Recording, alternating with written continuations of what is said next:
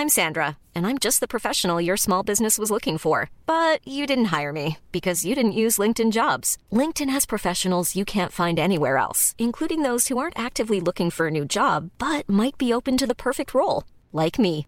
In a given month, over 70% of LinkedIn users don't visit other leading job sites. So if you're not looking on LinkedIn, you'll miss out on great candidates like Sandra. Start hiring professionals like a professional. Post your free job on linkedin.com/people today. Soit.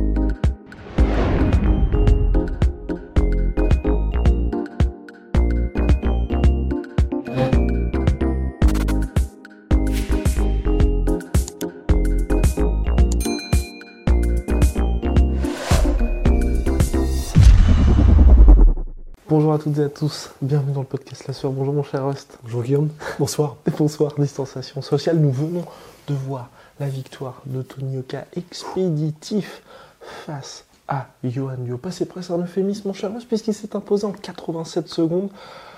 Assez décevant parce que c'est vrai qu'on s'attendait à un vrai choc. Premier test pour Tony Oka. Finalement, il s'est jamais imposé aussi rapidement chez les professionnels. Il passe à 8-0 en carrière, 7 victoires avant la limite. Bon, C'est sa plus belle sans aucun doute. hein. Là franchement, enfin, Ouais. tout à l'heure, euh, c'est vrai que évidemment, juste après le combat, on se dit, enfin, on a été revoir les, comment dire, les. clairement, la- il mérite le stoppage. Oui, oui, oui, ouais, ouais, non, là Déjà. franchement, enfin, clairement, Johan était vraiment, vraiment plus dedans. Et en gros, on a été voir, bah, on a été revoir les, comment dire, les, les- les combats en carrière de Johan. Donc, il n'a jamais été stoppé aussi vite. Et il a quand même affronté les Wilder, les Povetkin, les Jarrell Miller. Et il avait Quatre. jamais perdu en France auparavant. Et là, perdre en 87 secondes sur une démonstration de puissance, Ouais. franchement, c'est flippant.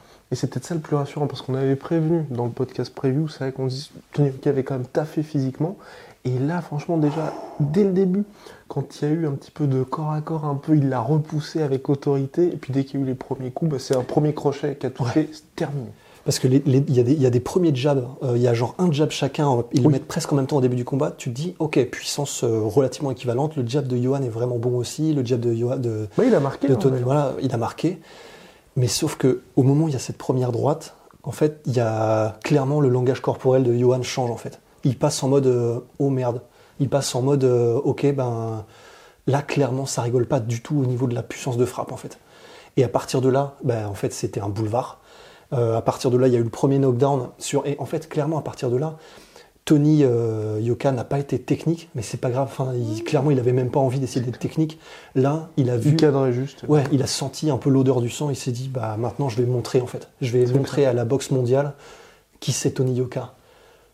Là, on peut plus rien dire en fait. Enfin, c'est-à-dire que évidemment, bon, bah, on peut dire, euh, c'était pas technique, mais il n'y a pas besoin. Dans une situation comme celle-là, il faut juste finir le combat et mettre des énormes parpaings cerceaux de l'espace comme ça qui mettent KO un mec comme Johan Duopa en 87 secondes.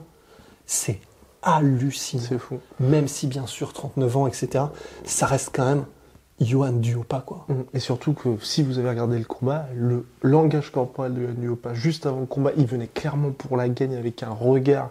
Mais franchement, c'était hyper inspirant. Enfin, Ouais, c'est ouais, dommage il- que ça se il- passe comme Il ça. faisait des trous dans les murs avec son regard, quoi.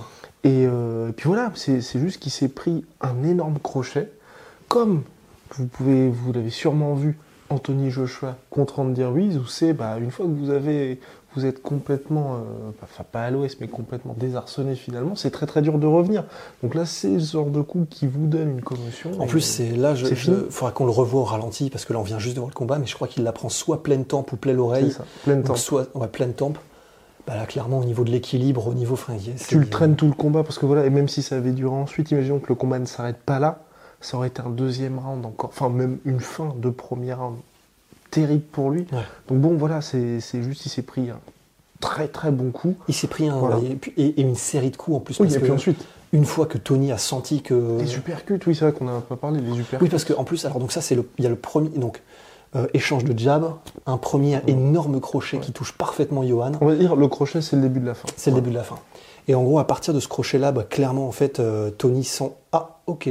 Et du coup, il y remet, il remet, c'est le même coup, hein. mais sauf que en même temps, euh, pff, le Ah, truc, si c'est- ça marche. Ouais, c'est la puissance d'un croiseur, tu sais. Enfin, à un moment donné, oh, forcément, tu mâches le bouton, mais c'est normal, ça marche, tu vois. Comme dans Tekken. Et en gros, ben, à partir de ce moment-là, premier knockdown, Johan se relève, il montre qu'il est encore là, il lève les gants, etc. Et en fait, le combat continue. Et, quand même, c'est vraiment stylé aussi. C'est-à-dire que il, y a un moment donné, après, ça reprend, petits échanges. Et il y a un moment donné où Johan se dit Allez, je me lance. Il enclenche un coup et le contre est immédiat et parfait de la part de Tony Yoka. Il est, il est, il est, le timing est impeccable. Et alors en plus, donc prendre des coups, bon, par Tony Yoka, visiblement, euh, euh, par ce Tony Yoka 2.0, ça fait mal. Prendre des coups en plus en contre, c'est toujours pire. Et alors là, à partir de là, c'était euh, rebelote en fait. rebelote, et comme tu disais, jusqu'à un uppercut. il est venu la racler le centre de coup de marteau sur le cercueil. C'est ça. c'est Ouais, c'est ça. Oui, c'est ça. Dernier coup de marteau sur le dernier clou dans le cercueil. Clou dans le cercueil. du coup, ça marche aussi. sur le cercueil, oui, ça marche aussi. dernier coup de marteau, dernier marteau dans la tombe. Bref. Oui, c'est Enfin, enfin bref, tout ça pour dire que c'était le point final voilà, de cette magnifique performance pour Tony Oka.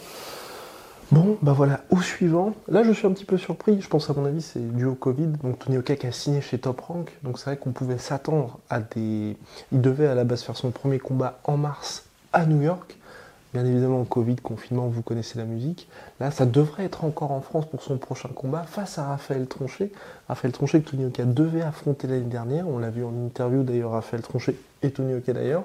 Et c'est vrai que là, je suis pour ma part un peu déçu. Donc, Tronchet est venu sur le ring, là, clairement, c'est lancé, hein, on va pas se mentir. Mais c'est vrai qu'aujourd'hui, Raphaël Tronchet n'a plus cette ceinture de champion de France. Il a la ceinture internationale euh, IBO, je crois, mais c'était pour son dernier combat en, en septembre 2019, donc peut-être qu'il l'a perdu depuis. Il est certes à 13-0, mais bon, il est, je crois, 94e mondial chez les lourds. Il n'y a plus cette ceinture. Je trouve que c'est un peu passé au niveau hype pour faire ce combat maintenant. Et en plus, alors là, on se base vraiment sur du ressenti du combat. Évidemment, c'est parce que Johan euh, Tony Yoka sortait d'une démonstration de puissance, donc forcément, alors là, la confiance, elle est. Euh, enfin, de toute façon, bon, Tony Yoka et confiance, ça va de pair.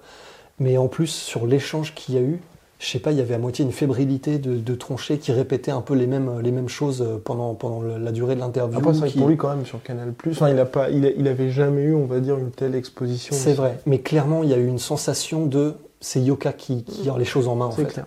Donc, Mais il a euh, le choix. C'est ça aussi la bah, c'est, ça. C'est lui qui a tous les as dans la manche. C'est lui qui choisit ce qui se passe. C'est, le entre guillemets le show de Tony Yoka. on adore Raphaël Tronchet, mais c'est clairement le show de Tony Yoka en fait. Bah, Tony Yoka, s'il affronte pas Raphaël Tronchet, il y a un autre mec. Il est main event. Il est sur Canal+. Tronchet, s'il n'y a pas Tony Yoka, c'est très dur ce que je vais dire et brutal, mais c'est même pas sûr qu'il ait un diffuseur. Donc c'est vrai que c'est là aussi c'est différent. La première fois, il y avait eu un problème lié notamment aux négociations salariales et financières par rapport au combat. Là, je pense qu'ils devraient se mettre d'accord parce que c'est vrai que comme il y a le Covid, Tony Oka ne devrait pas pouvoir normalement combattre aux États-Unis en 2020. Il a d'ailleurs fait sa préparation en France pour ce combat-là face à Johan Duopa. Donc je pense aussi que c'est une espèce de solution de repli pour se dire ok, on a encore perdu un an avec le Covid là. Il faut engranger on a fait le combat contre Duopal, on a déjà cet adversaire qui a Raphaël Tronchet. Il y avait un petit peu de traction il y a un an. Allez, on le fait maintenant. Tout le monde est content parce que d'un côté Tronchet peut aussi avoir un combat qui est intéressant financièrement. Yoka, bah, mine de rien, les gens sont contents en France. Ouais. Voilà. Ouais, et puis en plus de ça, c'est bien parce que bah, les deux sont conscients que bah, là c'est parfait, le, moment est parfait et euh, comment dire, en plus, ce sera pas difficile à hyper comme combat, ce sera pas difficile à vendre. Ah bah les deux, tu les laisses tout seul dans une pièce, tu filmes. Tranquille. Ouais, ouais, et puis en plus, euh, les, les, deux sont vraiment intelligents, les deux sont, c'est con, tu vois, mais les deux sont euh, vendables parce qu'en plus, beaux gosses, euh, parce que, bah voilà, ce sont des machines à KO. Dans leur prime, machines à KO, bah forcément, ça vendra, quoi, c'est obligé. Donc, donc très bien, hein, franchement, très bien. Mais voilà, N'hésitez pas à vous abonner, ça fait plaisir à Rust, ça me fait plaisir aussi un petit peu. Et également à vous abonner sur les plateformes de podcast, puisqu'on est sur Apple Podcast, Google Podcast, Spotify aussi. Vous nous trouvez Comme à chaque fois comme Joe Rogan exactement. On a pas eu un deal à 100 millions de dollars, mais on s'en rapproche. Bientôt, bientôt, bientôt, bientôt, Ça passe par les abonnements. Ça passe par les abonnements. C'est vrai. enfin bref, tout ça pour dire. Et puis bien évidemment, big shout out à Venom, notre sponsor, moins 10% sur tout Venom avec le code LASFEUR et puis moins 35% en ce moment, en plus des 60% de réduction sur tout le site MyProtein. Voilà. C'est Rust, je suis Guillaume. À la prochaine. on commence pas ce gimmick. Hein.